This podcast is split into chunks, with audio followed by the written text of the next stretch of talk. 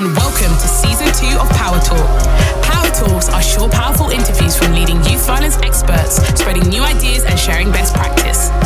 For more information on the work our charity Power the Fight does and to find out how you can help empower communities to end youth violence, please visit www.powerthefight.org.uk. On this episode, we have criminologist Dr. Grace Robinson, and today we are discussing the topic of county lines and child exploitation. Grace, thank you for coming all the way down. Thank you for having me. Liverpool uh, to Power Talk. It's really good to have you here.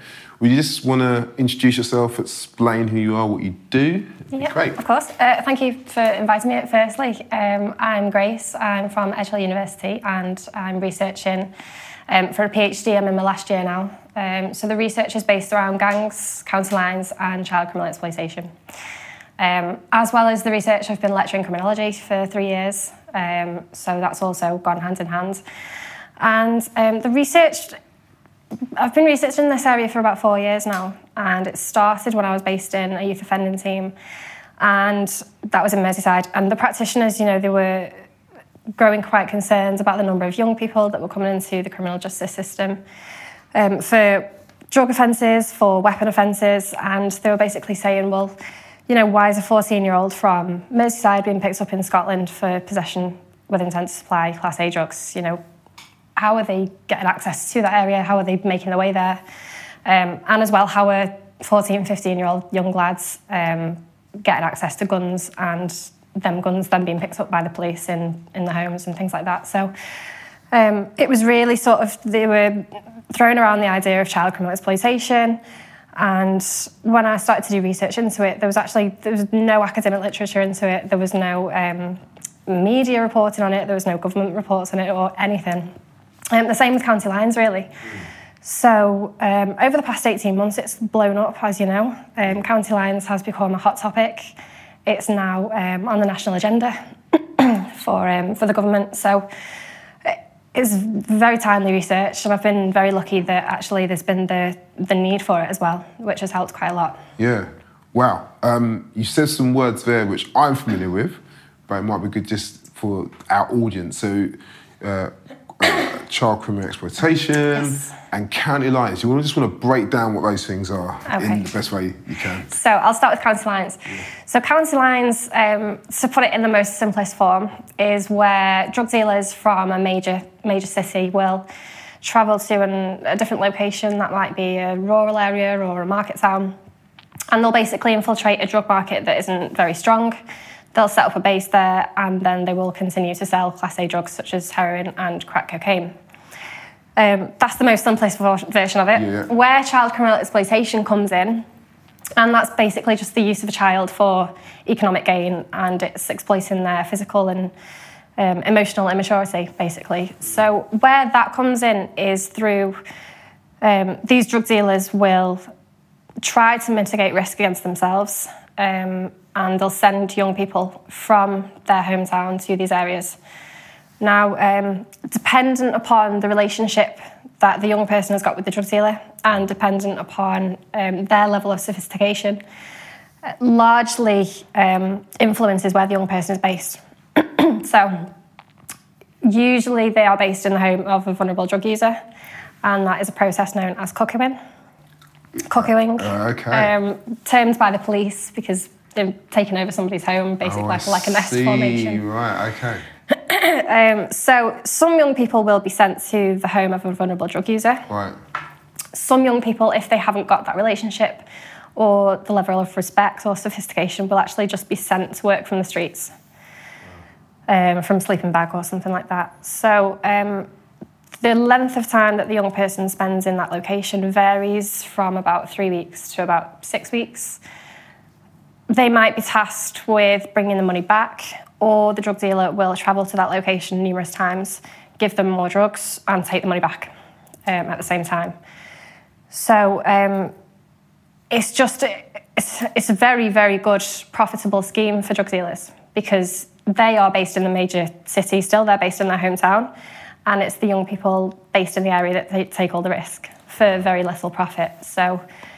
Um, I think they they'll be paid between fifty and hundred pounds a week for being there, and it's it's a twenty four hour job, seven days a week. So whenever the phone rings, they'll have to go. So living conditions, you know, like they're not like in a hotel and it's all kind of nice. No. Like okay, They're in very, very poor hygienic um, properties, half furnished. They'll have, um, if they're lucky, they'll be able to sleep on a mattress on the floor, or they'll have a sofa, which they'll just use um, as and when they need. A lot of them say that they sleep in the clothes to make it easier to get up and, Wow. and go out and, and do those drug transactions if they need to. Um, they won't have access to showers a lot of the time. Um, but working living conditions are, are awful. They're, they're surrounded by crack cocaine use, um, drug paraphernalia, um, you know, normalised heroin use. They're surrounded by it on a daily basis and violence as well. wow. Is this something? I mean, obviously, you've just broken it down in a way which an average tabloid newspaper wouldn't. Um, how are these young people um, kind of groomed or brought into county lines? How, what is the kind of common denominators that we you've seen in your research, really? For me, I mean, they will always say it's for financial reasons, but for me, I would say it's sense of belonging, and it's it's young people that have got something missing from the home environment or from you know life in general. They haven't got the skills to be successful in the legitimate drug, uh, legitimate employment market. Um, so they feel like the only way that they can succeed is by selling drugs or you know participating in criminality.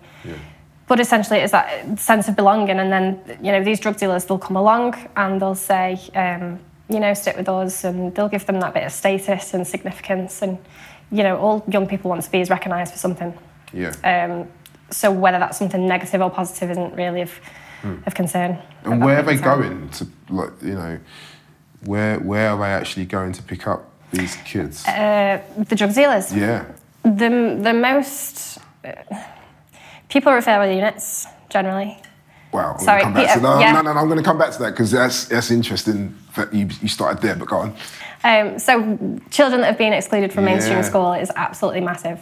So I spoke to 18 young people in my research, and 18 of them had been excluded from mainstream school. So they were either All 18 be, were in in effect became part of county lines. No, only five of them, but I'll come on to that. Yeah, sure. Um, so yeah, all of them were in um, alternate education providers or in pupil referral units, or not in anything, just you know left to their own devices, access to youth offending teams. Wow. So that, I mean, it's something which keeps coming up every time I interview somebody around um, violence, uh, exploitation of young people, exclusions, and what goes on around schools and pupil referral units is a consistent conversation. Um, do you see that as being the primary problem or breeding ground?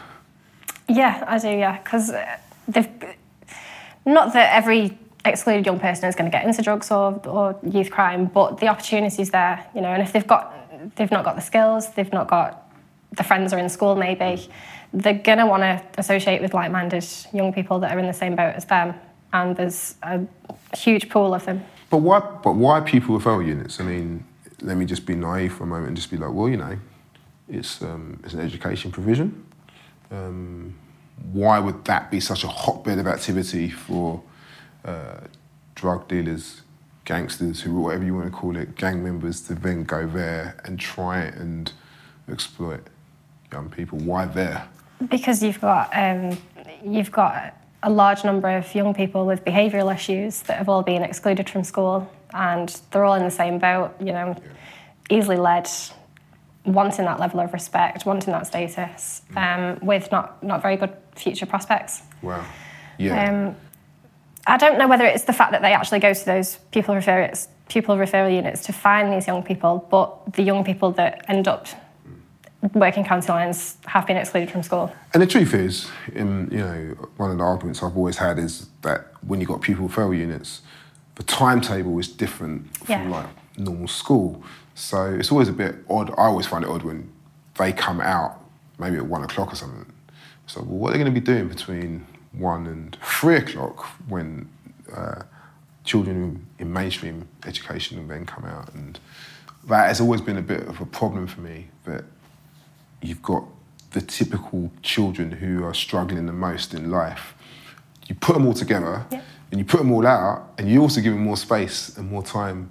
And a lot of that does turn into criminality. Tell me a little bit more about your research, because you said obviously you've interviewed 18. Yes, yes. So, what were you trying to ascertain from from that research? What is it? What is ultimately, you know, not all of them ended up turning into county lines, but what was what was going on?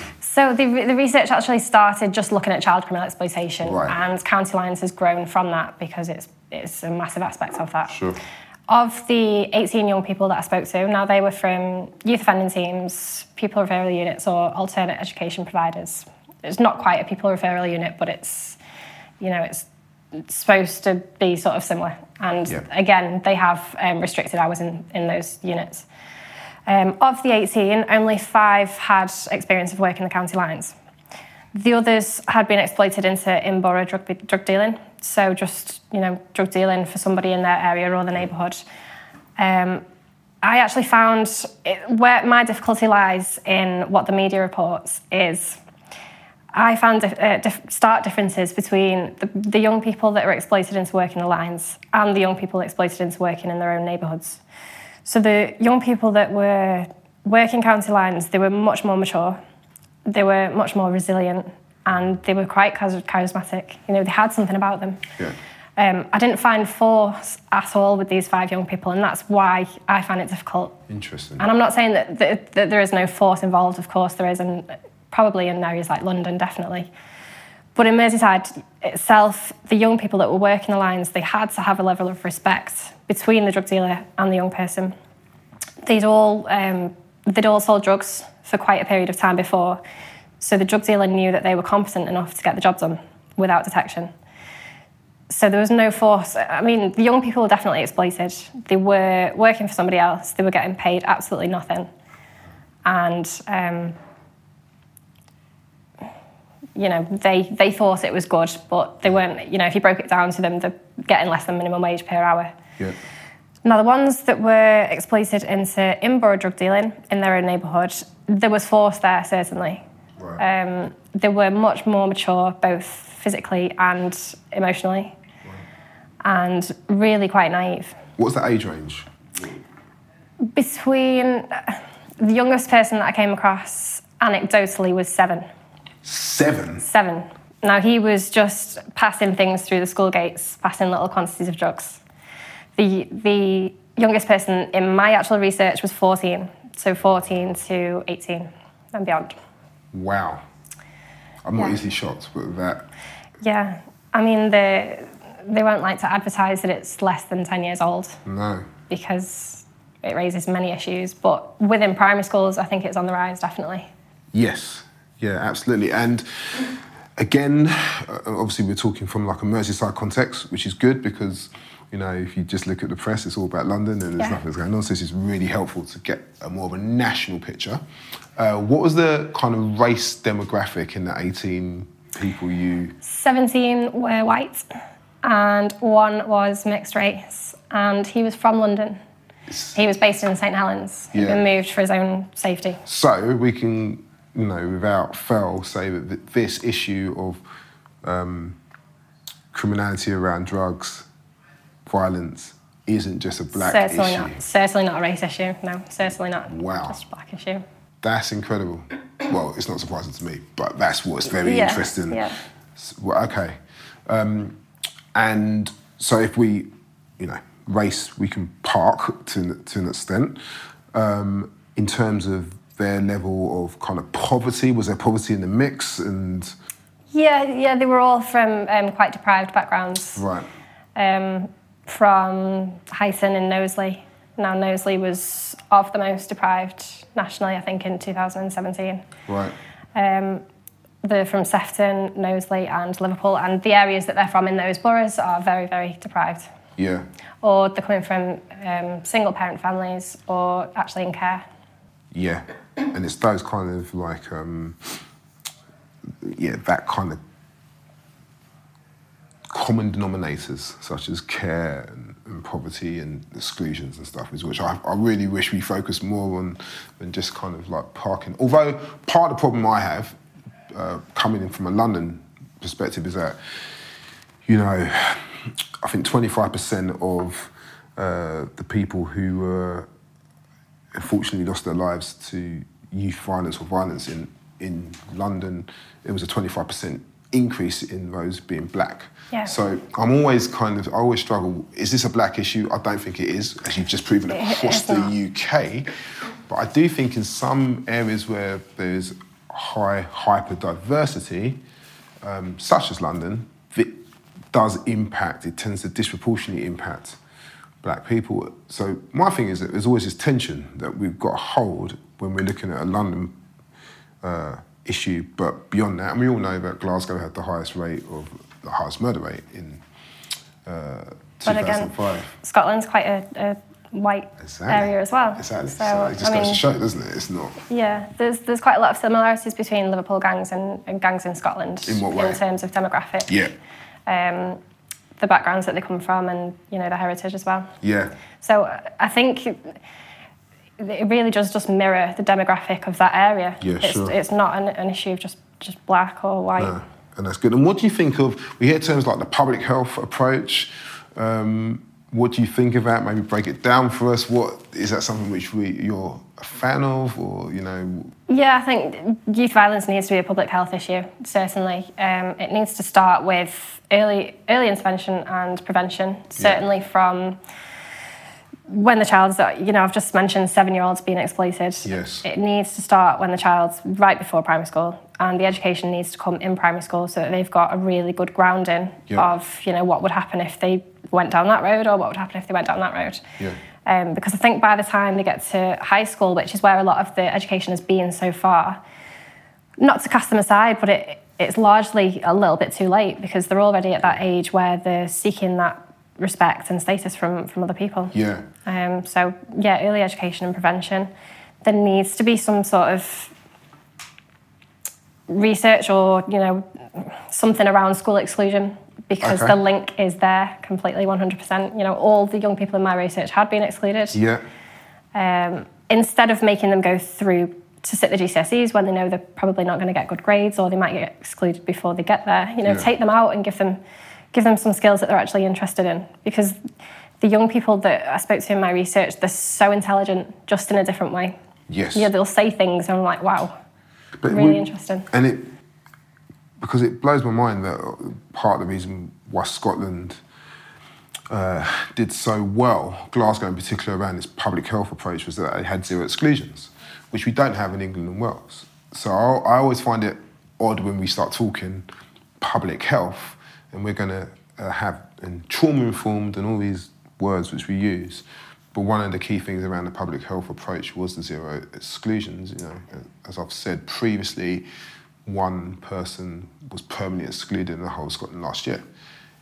Do you think that saying we're going to do public health, a public health approach, but ignoring the zero exclusions part of it, do you think that means that this public health approach is not really going to work, or do you, or can you see it? Yeah, I think it's all smoke and mirrors without addressing Right. school exclusion, really, because it's all well and good, you know, having the police there and having education and health there. But if you've got a young person that's on the streets from nine till five or all day long because they're not in school, what are they going to do? And there's no youth clubs, largely been closed in Merseyside. There's really nothing for the young people to do. Yeah, Um, yeah, So unless you're addressing, you know, the lack of activity and the lack of opportunity to, to succeed in mainstream society, then And is the issue, you know, in London, we talk about austerity uh, being part of the cause. We, some people would say race disproportionality. Others would say, you know, the police, lack of cuts with the police.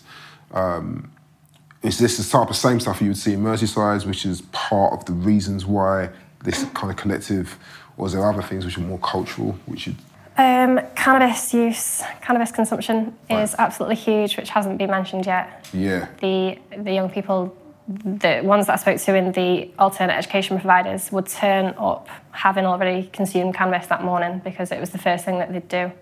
Right, Um, a lot of the ways into being criminally exploited is through buying cannabis, and the drug dealers will will essentially give them sort of a loan. You know, it's a buy now and pay later scheme if they haven't got the money, knowing that they haven't got the money and knowing that they won't have the money in three weeks' time. Sure. So then they'll come knocking in three weeks' time, and um, then the only alternative is, oh, well, you'll have to deal drugs for me to make that money back. Right. So cannabis consumption is huge, and it's normalised in Merseyside. Uh, you know, you can walk down the street and you'll smell it, and no one Wow. thinks anything of it. Yeah. So what's the solution? I mean, some people say legalise it. Yeah, legalisation and regulation as well, Okay. definitely. But my question with that is, will it just lead people to harder drugs? And cannabis is one thing. Skunk is what, in my experience, and I've worked for mental health charities and stuff, uh, particularly around youth violence, the impact of skunk Yeah. on the on, on the psyche and just mental health, it's it's probably the thing I've seen more than anything else, just alter a young person's mind more than anything I've ever witnessed. So when we say legalizing cannabis, it doesn't necessarily uh, talk about the other stuff, which is a bit more toxic or No, a lot more toxic. So is that? I'm, I'm kind of just playing devil's advocate a little bit, but is that really the answer? I don't know. I don't know. I, I've not found cannabis to be a gateway to other drugs. Sure. I've found cannabis to be a gateway to criminality. Okay. and it's sort of it's not been talked about much. You know, this link between cannabis use and criminal exploitation, and then working the county lines. That's they're all smoking cannabis either to to get money, to deal with the emotions that they otherwise can't deal with, um, or as a way of socialising with their friends because everybody does it. That's fascinating. You mentioned that you worked for a youth offending service before you were doing I was doing research there. You're doing I was research. there, yeah. Do you think that uh, those workers um, and any other, I suppose, professionals working particularly with young people, do they? Do you think they feel equipped? Do you think they feel kind of, you know, what's the case load like? What? How do they feel like they're going into a situation with uh, the necessary tools to No, not at all. Not at all. So um, the the youth offending team that I was based in recently has gone through um, cuts to the staff and the services. So they've been cut by half. So all the staff had to reapply for jobs, and they've basically cut half of those jobs. Wow. Now they were already um, stretched before that happened. The the practitioners that I spoke to, they'll say, "We just want to spend time with the young person." And because of the targets that are now on them as well, they've got to do um, admin, increased admin, writing reports and stuff, and that takes away the time that they can spend with that young person. And even things like, um, you know, community work or community service, where they'll take the young person out, they haven't got the staff to take that person out or Wow. to, to safeguard. So there's no activity outside of the youth offending team like there used to be as well. Yeah. So, you know, they'll, I mean, they'll, they'll say it themselves. They're, they're sitting in a room with a young person with a worksheet, ticking, ticking a box, and the staff are fantastic, but it's, Yeah. they, they acknowledge that that's not going to not gonna help most young people. And um, I don't know what it was like for like the, the staff you were working with, but I know when I was working for Youth Offending Service in 2006, between 2006 and 2010, the idea of clinical supervision was a myth. I'm hoping you're about to say that all the people you were connected with were getting clinical supervision or some type of support. Was that the case? Was there much going on from what you're aware of? It is very limited. Yeah. And what support was there was probably made up for 5% of the young person's week. Wow. So you've got another 95% where they're, they're on the street fending for themselves. And how mm. much, how much effect are you going to have on a young person when you're only with them for a very small Yeah. amount of time? Sure. When you've got other influences such as drug dealers or other adult Yeah. offenders telling them that this is the way or... But in terms of the staff, were they getting much clinical supervision or? Um, I'm not too sure on that one. Yeah. I'm not too sure on that one. Um, I'm not sure. It's really helpful. Just to, I think the way you've just explained what's going on with um, County Lines, uh, and just actually just one other thing, just um, this uh, modern slavery Yeah. act. Do, do you want to just explain a little bit what that's about and how that has, for for better or for worse, impacting practice around uh, particularly young people getting involved in county lines and going missing? Just what what is this modern slavery act and what? So the Modern Slavery Act is basically where you know anyone can be um, prosecuted if they aid or organise the movement of a young person or any person from one area to another. Um, I think the difficulty with, with modern slavery is that typically you would associate that to somebody working in a cornfield and they would have their hands cut off if they didn't do the job. The problem that we've got is the level of coercion that the young people are subject to. They don't understand that they're a victim. They don't see that at all. So trying to get them to stand up, well, trying to get them to stand up and say, you know, this person's exploited me would be one thing because they don't want to grass on anybody anyway. But the other thing is that they don't recognise it because a, lot of the time the relationships, um, for example, one of the young people that I spoke to, he'd been welcomed into the, the drug dealer's home, to his family. He babysat sometimes for him. You know, the relationship was very, it was kind of reciprocal. But there was still that element of exploitation there and obviously modern slavery. And I don't know if current legislation addresses it correctly because it's not looking at that level of coercion that's going on right below the surface. Yeah, that's, um, that's really helpful. Um, is there anything else that you'd like to comment in or say? Or? Yeah, I think for, for me, one of the most interesting findings of my research, and it's very controversial, and it's the reason why I struggle a lot with what the media are reporting, is that the, the five young people that were working the county lines actually adopted the role of exploiter themselves. Now, they would exploit the drug user of which the home that they're staying in. They'd exploit them to complete drug transactions with other drug users in the area because it looks it looks less um, suspicious if the police were to see, you know, a drug user and a drug user rather than a young person and drug user. They would um, use them for entertainment purposes to pass time between transactions if they're bored. You know, they'd they'd make them do challenges for fun and they'd give them a, a, bit of free drugs to secure that compliance. And as well, they'd use the females for sexual purposes. Um, so I think that's an area that needs a, a lot more work because common discourse is just saying, well, we've got this young person, he's innocent, he's been exploited, he's been forced against his will. And the young people that I spoke to, it's not the case at all. Um, they'd got a lot more agency than, than was being made out in media. Yeah. So victim becomes perpetrator. The, the, the line between victim and perpetrator is, is so blurred. And yes. I think they're always going to be a victim. Yes. But at what point do they stop being a victim and you know take on that role of perpetrator a little bit more? Oh, yeah. It's a very, very difficult one. The power dynamics just shift. Yeah. And they enjoy that power. They enjoy that ability to, to exert control over somebody. Yeah. Because the way that they, they speak in the interviews, it's sort of like it's giving them energy and they're quite excited about what they've made somebody else do. Yeah.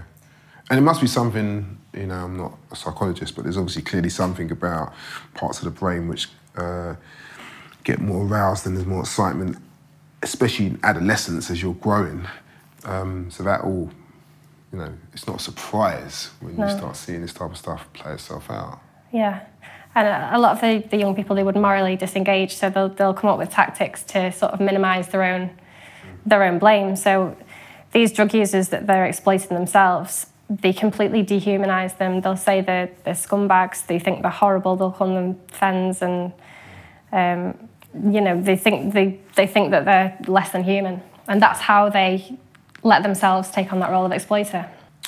Wow. Well, I mean, I've learned more than I anticipated. it's like so much oh, going on. It's really, really helpful. Thank you for your time. Thank you um, for the amount of research that you're putting into it. You know, you're going to be doing some training for us as well, which is, is amazing. Uh, so other people can learn about you um, and what you're doing. But yeah, keep going. Um, I'm really glad that we can collaborate and that we can continue to put your work out there as well. So um, yeah, really appreciate yeah, it. Yeah, thank you very much.